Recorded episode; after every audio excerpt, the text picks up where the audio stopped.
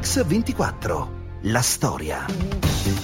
Un personaggio timido, schivo, che non ha mai investito nella conservazione della sua memoria. Oggi a Radio 24 vi raccontiamo la storia di Adriano Olivetti, un industriale forse l'unico in Italia che ha indicato una strada possibile al di là del capitalismo e del socialismo un ingegnere, un imprenditore, un urbanista, un editore, un parlamentare, un uomo di cultura che ha organizzato la sua azienda intorno a un'idea di responsabilità verso il territorio e verso i lavoratori.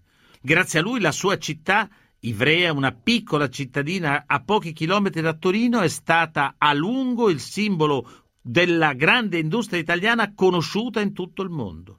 Quella di Adriano Olivetti è davvero una vita straordinaria, la vita di un visionario, come l'hanno definito in tanti, che però ha dimostrato nei fatti che le sue idee erano un progetto concreto, in gran parte realizzato. Canavese, Piemonte. All'inizio del Novecento, tranne che nelle città, in questa zona non esiste praticamente nessuna forma di civiltà e di organizzazione moderna. È qui, nel Canavese, che l'ingegnere Camillo Olivetti, padre di Adriano, cerca manodopera per la sua nuova fabbrica di macchine per scrivere. Parla con le famiglie, intervista personalmente i ragazzi più volenterosi, sceglie quelli che pensa possono avere l'attitudine a certi tipi di lavoro e li assume. La mattina insegna loro a leggere e scrivere per poi farli lavorare nel pomeriggio. Ascoltiamo Enrico Morteo, storico del design. Camillo Olivetti si innamora delle macchine per scrivere, perché immagina che il lavoro si va evolvendo, si trasforma, si intellettualizza in qualche modo. Meno operai e più impiegati, una contabilità più complessa, insomma quello che serve sono le macchine per scrivere. Lui ci scommette e vede, lui vede un futuro che non c'è. Ma per raggiungere quel futuro, per realizzare quel sogno, Camillo Olivetti deve confrontarsi con le banche, un mondo che detesta, come racconta l'attrice Laura Curino in uno spettacolo del 98. Banche! Sono banche! Invece di lavorare devo peregrinare tutto il giorno per le banche! Le banche non le poteva soffrire. I manipolatori di titoli, così li chiamava non gli sembravano essere degni di rispetto, perché il loro denaro non proveniva dal lavoro, dal produrre le cose, ma dallo spostare altro denaro. Camillo Olivetti a casa ripete spesso, ricordatevi che all'origine di ogni proprietà c'è sempre un furto.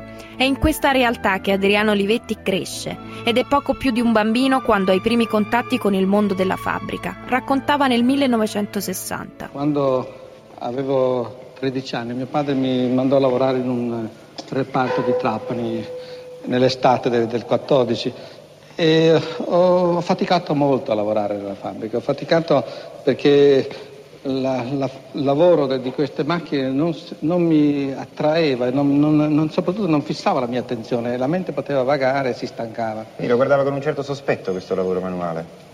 Ma è più che, non è un sospetto, è una specie di, di ritegno e difficoltà veramente a capire come si potesse stare delle ore alla stessa macchina senza imprigionare lo spirito. Ma la formazione del giovane Adriano Olivetti continua. L'indomani della laurea in ingegneria, Adriano Olivetti viene mandato dal padre nell'America della produzione di massa. E l'America industriale a quell'epoca è dominata dalla figura di Henry Ford. Ecco cosa scrive Olivetti. 1925. Lettera dagli Stati Uniti da Adriano Olivetti al padre Camillo. L'impressione generale è che l'officina Ford sia un miracolo di organizzazione, perché tutto marcia senza burocrazia. Tutto è raggiunto con la enorme specializzazione operativa e tutto non perde tempo. Camillo Olivetti fa visitare al figlio Adriano 105 fabbriche in sei mesi. Solo una fabbrica non gli apre i battenti, la Underwood di Hartford, il colosso delle macchine per scrivere americane. E lui più tardi comprerà proprio l'Underwood. Ma lo vedremo. La lungimiranza del padre trova terreno fertile nell'intelligenza del figlio. Olivetti infatti acquisisce un metodo, capisce cioè che l'industria si organizza secondo i criteri della razionalizzazione del calcolo, anche del lavoro umano. In pochi anni, sotto la guida di Adriano, l'Olivetti si trasforma radicalmente e si passa alla produzione in gran serie per il mercato di tutto il mondo. Nell'arco di dieci anni i 400 dipendenti della fabbrica del padre diventano 2300. Adriano Olivetti terrà sempre fede al monito del padre. Adriano, fai quello che vuoi, ma non licenziare nessuno. La disoccupazione involontaria è la peggior disgrazia che possa capitare ad un essere umano. L'Olivetti si trasforma nella seconda metà degli anni venti, ma siamo in pieno regime fascista. Adriano viene messo sotto osservazione, schedato come sovversivo per le sue posizioni socialiste.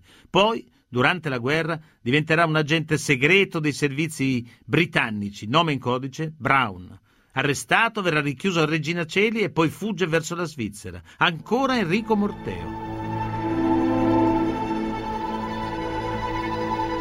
Alla fine della guerra, rientrato dalla Svizzera, Adriano Olivetti fu invitato a governare la Fiat, che era stata tutta agli agnelli in quanto accusati di collaborazionismo, e di mandare avanti questo grande impero industriale. Olivetti preferì non farlo, si occupò della sua azienda, ne riprese il pieno possesso e si impegnò invece in politica. Lo fece nel partito di Nenni, andando nel centro studi del partito. Si immaginava che dovessero essere progettati i nuovi assetti costituzionali e istituzionali del paese. Giovanni Avonto, a lungo ingegnere in Olivetti. Lui criticava l'uso che era stato fatto dagli imprenditori italiani e in particolare dal coordinamento confindustriale degli aiuti del piano Marshall dicendo che tutti questi aiuti erano serviti piuttosto a rinsaldare le ossa delle grandi imprese e non invece quello di favorire lo sviluppo della partecipazione della democrazia.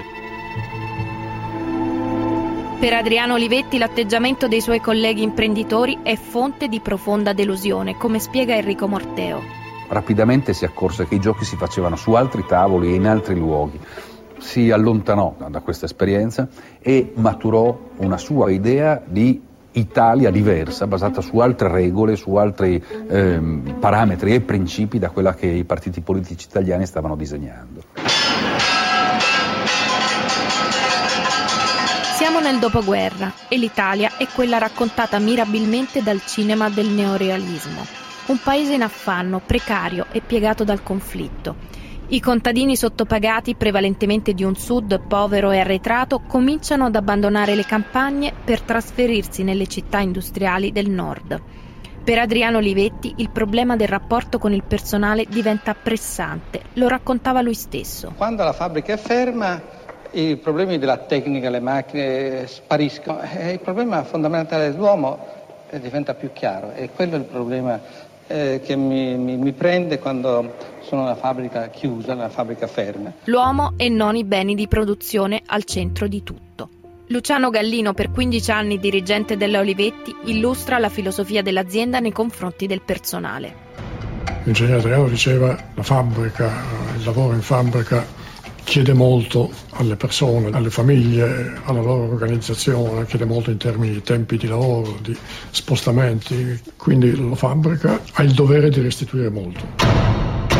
La fabbrica chiede molto alle persone e quindi ha il dovere di restituire molto.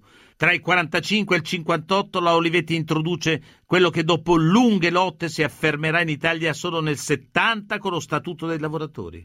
La settimana infatti è ridotta a cinque giorni lavorativi di nove ore ciascuno e il periodo di maternità viene aumentato a nove mesi retribuiti.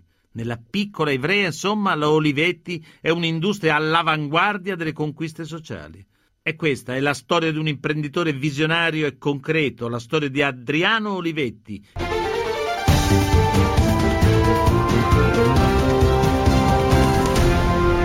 Mix 24 la storia. La storia di Adriano Olivetti continua qui a Radio 24, la storia di un intellettuale, un imprenditore attento al fattore umano. L'assistenza sanitaria, gli asili nido, le scuole materne, tutto è gratuito e efficientissimo. Alla Olivetti si lavora anche al costante ampliamento della fabbrica e dei servizi e alla costruzione di quartieri per operai, impiegati e dirigenti. Ecco quello che ci dice Giuseppe Berta.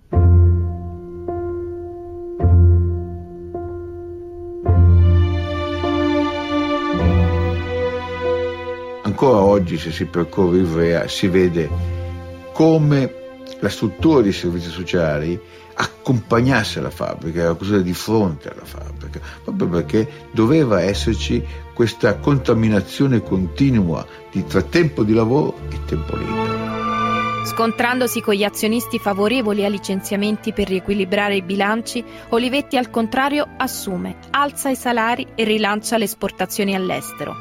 La sua filosofia è semplice. Se produciamo troppo dobbiamo trovare a chi vendere la fabbrica inaugura nuovi stabilimenti e acquisisce consociate e in tutto il mondo si moltiplicano i negozi della Olivetti, grandi capolavori dell'architettura di interni, ma sono soprattutto l'innovazione e l'eccellenza dei prodotti a decretare il grande successo della Olivetti, come ricorda Furio Colombo. La parola immagine ha due sensi diversi per i due mondi industriali di cui stiamo parlando. Da una parte si tratta di verniciare sopra, o addirittura di eh, inventare un'immagine che non corrisponde alla realtà. Per Adriano Olivetti deve essere qualcosa di bello il luogo in cui si lavora e deve essere qualcosa di bello la cosa per cui si lavora. È un culto dell'oggetto in sé che è stato rappresentato splendidamente sulla Fifth Avenue di New York, davanti al negozio Olivetti. C'era una colonnina rotonda al culmine della quale c'era una lettera 22 con un foglio dentro e i passanti si fermavano e scrivevano una frase. La lettera 22, come la Fiat 500, è una produzione di massa, standardizzata, elegante, essenziale, robusta, accessibile a tutti. Per lanciarla, la Olivetti inventa una campagna pubblicitaria originale Sotto l'immagine della macchina per scrivere compare lo slogan La vostra portatile viene da Glie. Una scelta in anticipo sui tempi, secondo Giuseppe Berta. È il primo slogan che io definirei glocal, dove globale e locale si coniugano perfettamente. Globale, perché la macchina da scrivere portatile era davvero un prodotto universale tipico della produzione di massa, realizzato in un paese del Canavese, del Piemonte. Perciò immediatamente si veniva anche a riconoscere il valore e direi quasi la necessità di rimanere sulla scala micro, microterritoriale. All'ufficio Tempi e Metodi, che regola il lavoro in serie secondo principi rigidissimi, si affianca così l'ufficio Direzione Personale, che deve stabilire quali siano le mansioni più adatte ad ogni singolo lavoratore e capire nello specifico i motivi profondi di possibili fenomeni di disagio. Alla guida della direzione dei servizi sociali, Olivetti assume un poeta, Paolo Volponi. Con lui lavorano molti giornalisti, scrittori, psicologi e sociologi, tra questi Furio Colombo. Queste persone sono state scelte dal talento di Olivetti che vedeva lo strano rapporto che esisteva fra queste persone e il lavoro. Dunque, all'inizio degli anni 50 il Piemonte sembra avere due facce opposte. Da una parte Torino, dove la dirigenza della Fiat va a uno scontro pesante con la CGL, complice anche le pressioni dell'ambasciata americana a Roma e il ricatto per le commesse.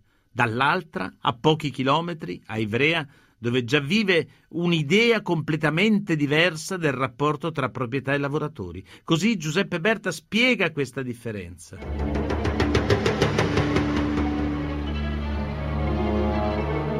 Alla Fiat non c'era libertà sindacale, nel senso che alla Fiat si combatté un capitolo fondamentale della guerra fredda tra la direzione aziendale e i comunisti e la CGL una lotta durissima, punteggiata di decine e decine di licenziamenti, punteggiata dai reparti confino, la celebre officina Stella Rosso dove venivano confinati i militanti comunisti.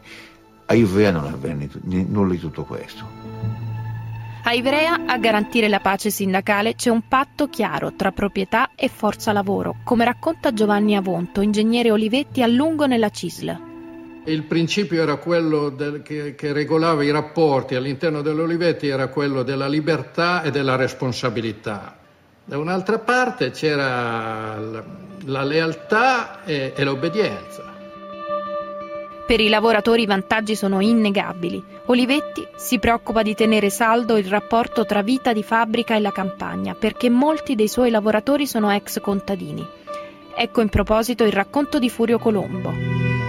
L'indicazione che mi aveva dato era scoraggi sempre coloro che vogliono entrare in fabbrica dal vendere la terra, che è di solito l'operazione che fanno. Li scoraggi perché se ci fosse una crisi avrebbero un posto in cui ritornare e avrebbero un'ambientazione naturale alla quale appartenere invece che trovarsi sbalzati eh, nel vuoto.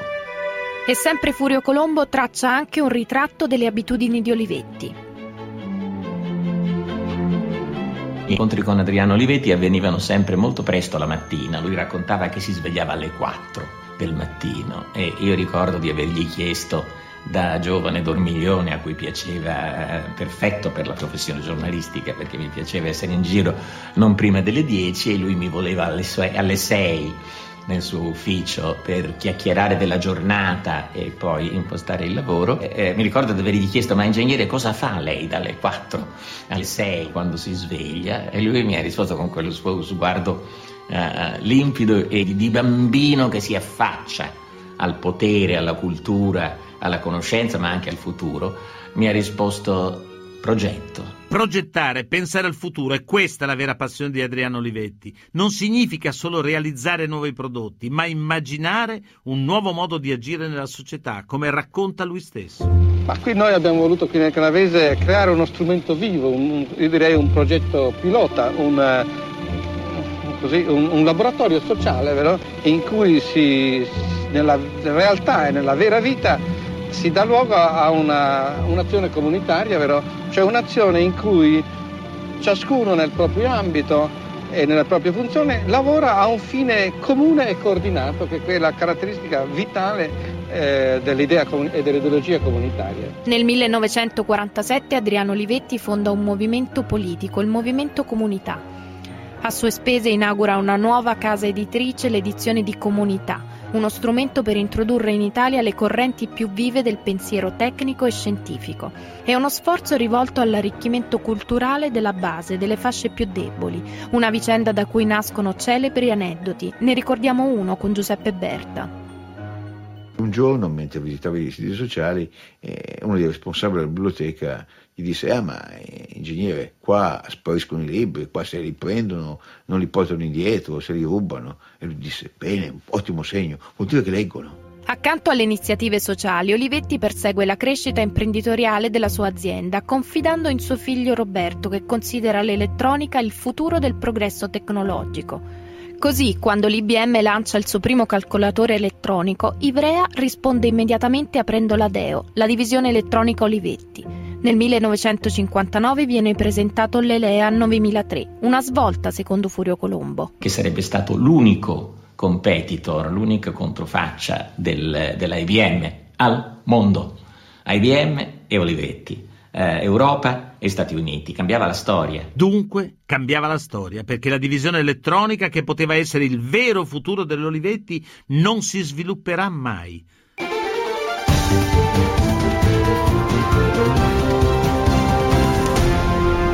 Mix 24. La storia. Qui a Radio 24 continua la storia di Adriano Olivetti, il visionario di Ivrea e ovunque sorgano uffici e stabilimenti Olivetti nasce anche una vasta rete di servizi sociali. Proprio per questo la grande fabbrica di Ivrea viene spesso accusata di sostituirsi allo Stato. Ma nelle file del movimento di comunità si accende un dibattito, un dibattito sull'opportunità di impegnarsi direttamente in politica. Dopo un periodo di accordi mancati con i partiti di sinistra che non vogliono un industriale capitalista nelle loro fila, Olivetti decide di presentare il movimento comunità da solo alle elezioni politiche del 1958. Nella campagna elettorale investe personalmente più di un miliardo e 300 milioni di lire e gira l'Italia per confrontarsi con la gente, come testimonia il suo collaboratore dell'epoca, Renzo Zorzi. Vedemmo quest'uomo schivo, timido, incapace di demagogia, abituato a un linguaggio che non poteva avere presa su un elettorato indifferente, sensibile solo alle parole d'ordine e agli slogan più facili, girare da una città all'altra, dalla Sardegna alla Lucania, da Roma a Torino, instancabile, deciso a fare tutto ciò che doveva perché la cosa riuscisse. Fiducioso contro l'evidenza che un discorso pacato, ragionevole, necessariamente tecnico potesse strappare un consenso. Lo vedemmo mettere in questa impresa senza esitazione il suo prestigio, la sua salute, il suo avvenire, la sua stessa vita. Olivetti, al suo estremo razionalismo da imprenditore di razza, associa uno slancio ideale che lo porta a posizioni e affermazioni impolitiche. Difficile che questa doppia realtà venisse colta nella sua integrità, come ricorda Massimo Fichera. Finì come non poteva non finire. Il movimento comunità raccattò alcuni altri movimenti autonomistici e la lista di Olivetti era una lista troppo difficile per il mondo politico italiano, per l'elettorato italiano, sicché le elezioni furono un fallimento. Il passo falso in politica mette Adriano Olivetti in una posizione delicata. Il suo ruolo in azienda viene messo in discussione dai suoi stessi familiari. Con un peso azionario minimizzato dalle enormi spese per la campagna elettorale, Adriano Olivetti si dimette dal ruolo di amministratore delegato. È un periodo di isolamento e di grande malinconia, ma Olivetti è pronto a ripartire con una mossa a sorpresa e lo racconta il suo collaboratore Massimo Fichera. Ed ecco qui che viene fuori, sotto questo aspetto da cherubino invecchiato, da uomo gentile e mite, viene fuori la tempra d'acciaio che aveva quest'uomo, il quale immediatamente, il giorno dopo aver abbandonato la presidenza, si rimise a lavorare con tutto il suo prestigio, con tutta la sua fantasia industriale per le operazioni economiche. Fu allora che decise l'acquisto della Underwood. La Underwood, il colosso industriale che da ragazzo gli aveva negato l'accesso, è ancora un gigante. Gli azionisti della Olivetti, consapevoli di essere inadeguati alla direzione dell'azienda senza l'uomo che l'ha lanciata a livello mondiale, lo rinominano presidente. E Olivetti, sfidando lo scetticismo e la contrarietà dei suoi collaboratori, fissa un appuntamento negli uffici della Underwood per acquistarla. Ecco il ricordo di Beniamino De Liguori della Fondazione Olivetti. Credo che quella scelta coraggiosa di acquisire una fabbrica malandata, però con una rete commerciale strutturata in modo efficacissimo sul territorio americano, che non ci fosse solo un disegno di espansionismo dal punto di vista industriale, cioè che in altre parole Adriano Olivetti abbia risposto alla sconfitta alle elezioni del 58 con Uh, l'idea di rilanciare ancora su un tavolo ancora più importante, cioè di portare comunità negli Stati Uniti. Il colpo d'ala dell'acquisto dell'Underwood non mette Adriano Olivetti al riparo delle critiche. Dopo il fallimento alle elezioni del 58 è diventato difficile il rapporto sia con gli azionisti della sua azienda, cioè con i suoi stessi familiari, sia con gli industriali e i politici dell'epoca.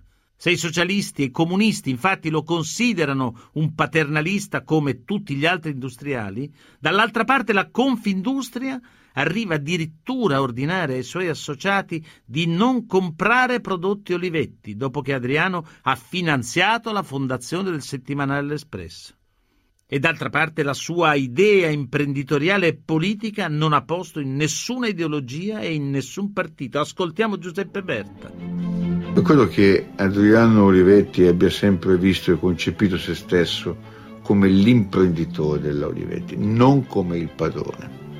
Anzi, la proprietà privata della Olivetti costituiva un vincolo e un limite alle sue azioni. E allora pensava sempre più con gli anni a una forma di proprietà sociale dell'impresa, una proprietà pubblica che non coincidesse con lo Stato una fondazione in cui confluissero le rappresentanze del lavoro, della competenza industriale e scientifica, del territorio. Queste tre componenti avrebbero dovuto prepararsi davvero a gestire l'impresa. 1960 è l'inizio di una fase felice per il nostro paese e la Olivetti sembra pronta a svolgere un ruolo primario nel rilancio dell'impresa italiana sui mercati mondiali. Ivrea si appresta a celebrare il suo tradizionale carnevale. Olivetti naturalmente assiste alle sfilate dei carri ma quello del 1960 sarà il suo ultimo carnevale. Ah, scusi un momento, guardi che sta passando il carnevale di Ivrea e durante questi, questi, giorni di carnevale il nostro comandante ha pieni poteri e autorità sulla città, eh,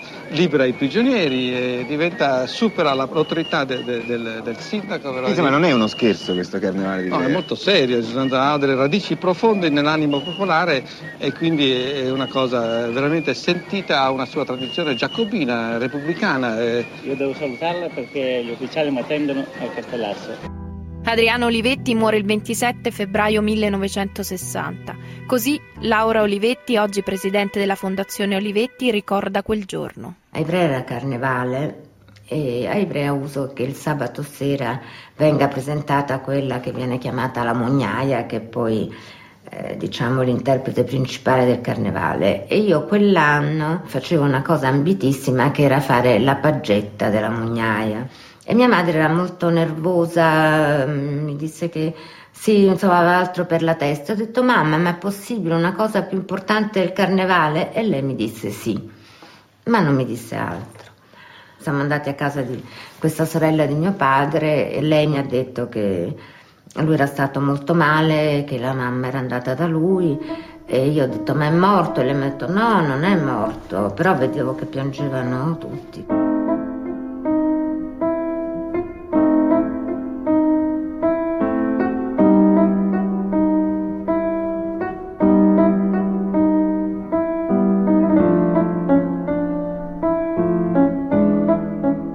Una città che piangeva suo figlio la città amava Adriano. Quest'uomo difficile e scorbutico era capace di farsi amare. Fu una perdita molto dura che dovetti elaborare in un certo periodo di, uh, di tempo perché eh, mi aveva cambiato la vita.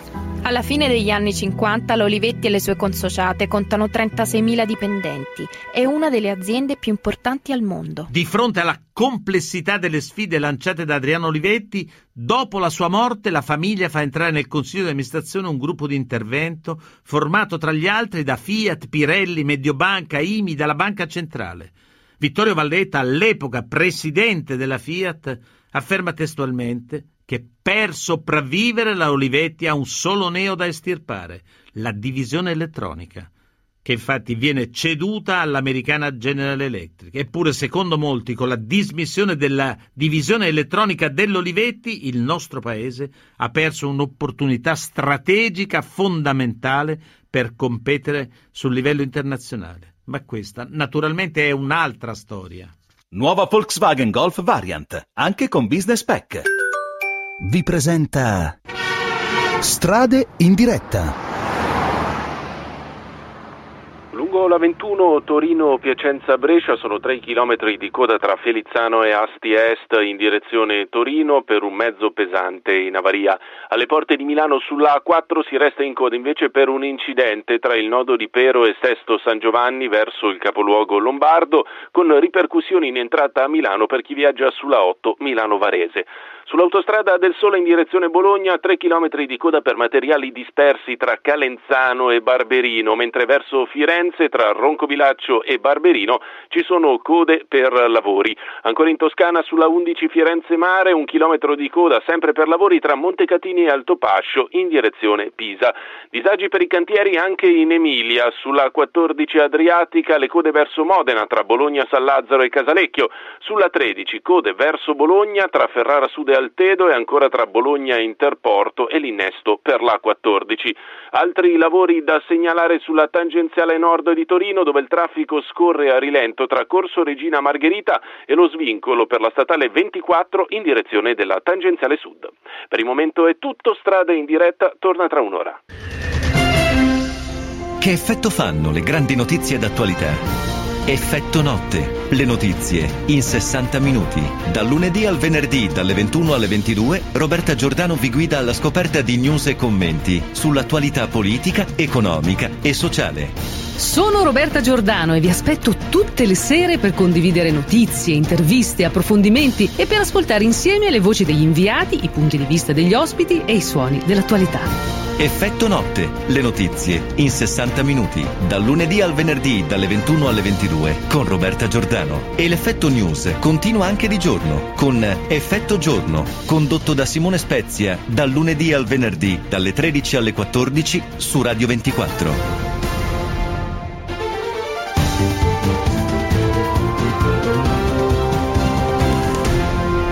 Mix 24. La storia.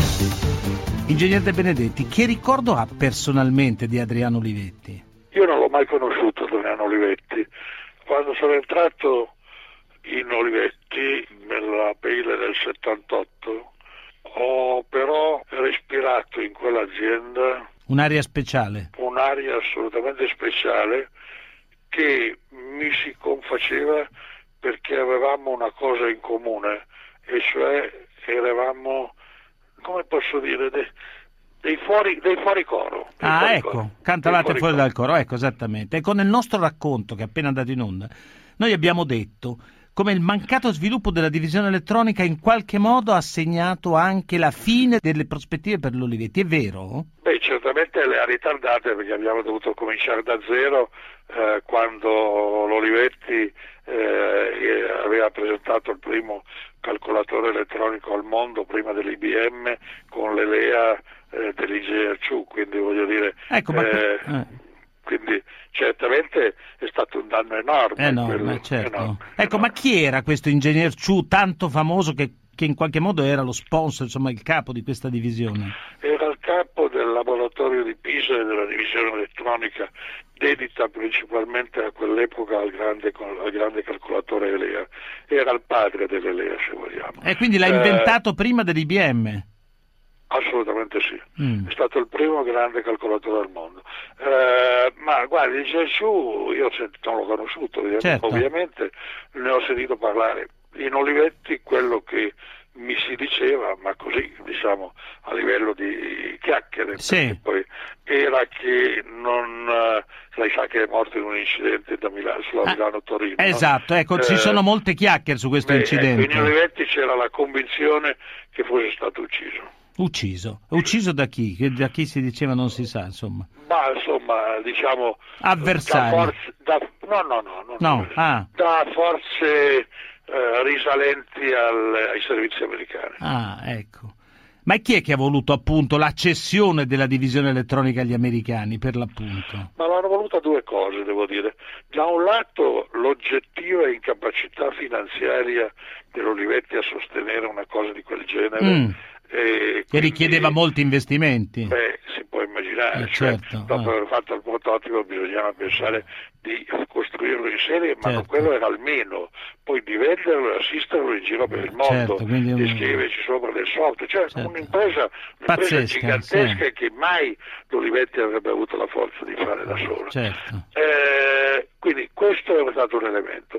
Secondo me un elemento sono stati certamente eh, gli americani. Ah, E fu Valletta eh, eh, che chiese a Kutscher di condizionare l'aiuto di cui l'Olivetti aveva bisogno dopo la litigio dopo il prototipo, sì. No, no, dopo la morte di Adriano e, Ah, dopo, ecco. e dopo il litigio tra i membri della famiglia Sì. che si erano tutti Che infatti li abbiamo raccontati nel Ecco. filmato, sì. E quindi eh, dopo di questo eh, chiese di, e certamente glielo chiesero gli americani, Certo. questo non c'è dubbio alcuno, di vendere alla General Electric. Quindi in fondo Che- si può dire che Cuccia e Valletta erano terminali di interessi americani in Italia. Beh, per quanto riguarda l'Olivetti sicuramente, Mm. Valletta anche non per quanto riguarda l'Olivetti. Ah, per tutto, ecco perché per il storicamente... sindacato, per, Sì, certo. per- per- per tutto. Certo, perché anche sul piano sindacale l'Olivetti era molto avanti, ecco. Sì, quello però non,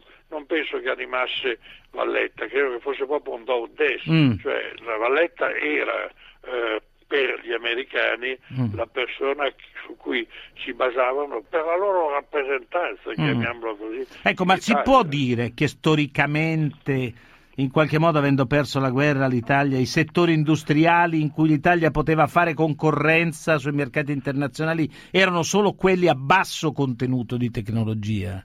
Ma diciamo, senta, lì eravamo agli albori del- dell'informatica, stiamo Certo. parlando. Agli albori dell'informatica c'era un genio e un gruppo di ingegneri di altissimo livello che Lavoravano con Pisa, che indubbiamente eh, Davano fastidio in qualche modo, insomma, sul eh, piano... assolutamente sì, Eh, ecco. perché l'IBM uscì qualche mese dopo, Eh, non, è che, non è che copiò l'idea dell'Olivetti. ecco. No, no, Quindi, però, per- l'Olivetti certo. voleva, la- la- l'IBM voleva un monopolio, Monopolio, eh, esatto. e, lo- Mm. e questo era una Dava cosa un che po' fastidio. contro il monopolio. Eh, certo. Alla fine però è toccato a lei liquidare l'Olivetti, era impossibile salvarla. No, ma io guardo che l'Olivetti è stata pienamente salvata, cioè bisogna solo Beh, non c'è più. un- Eh, No, no, mi scusi, Ah, bisogna prego, solo prego. mettersi nella- nel contesto storico, cioè io sono arrivato che si facevano le macchine meccaniche, le macchine da scrivere meccaniche. Sì. In quei 18 anni è scomparsa la meccanica, Mm.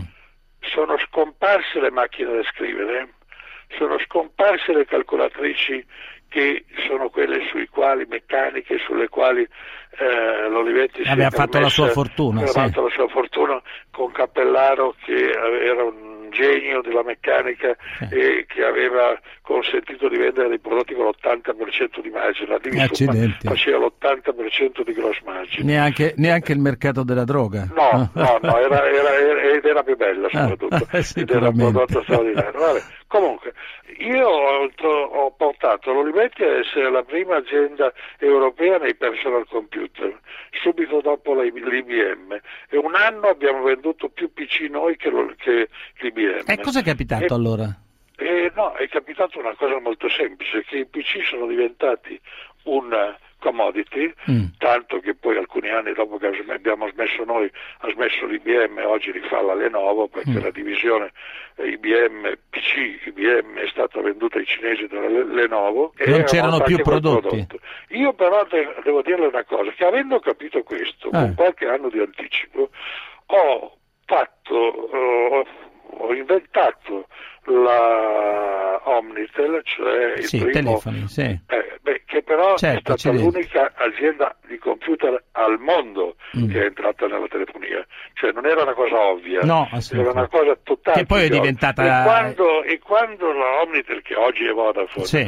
è stata poi non da me ma successivamente da Colaninno venduta alla Mannesmann Mm. che poi la vendetta a sua volta che poi fu comprata a sua volta dalla, dalla Vodafone vorrei solo ricordare che l'Olivetti era l'azienda più liquida in Italia Ah. tanto che si permise di fare quella che io da fuori contestai per iscritto, e cioè l'OPA del- alla- sulla Telecom, che quella sì fece la fine della Telecom. Eh, quindi, e la quindi- fine della Telecom. E quindi, diciamo strategia industriale successiva poca perché Ma eh, zero. zero. dire, no, quindi zero, Colanino zero, non Colanino, Colanino, eh, fu- arrivò lì, come Telecom e all'Italia, non lo so, insomma, per fare dei paralleli. Beh, insomma, in qualche modo si utilizzò la cassa dell'Olivetti Mm. per iniziare la distruzione della Telecom. Grazie. E poi fu proseguita con grande Beh. intensità e È successo. È successo, mi È pare, successo nel distruggerlo. Uno si ritrova, un liberista come me in economia, Mm. si trova a dire viva le partecipazioni statali. ecco. Non poco. Grazie ingegnere, grazie mille. Ringrazio Alessandro Longoni, Antonella Migliaccio in redazione, Alessandro Chiappini e Valerio Rocchetti che si alternano in regia e il nostro mitico stagista Manuel Guerrini.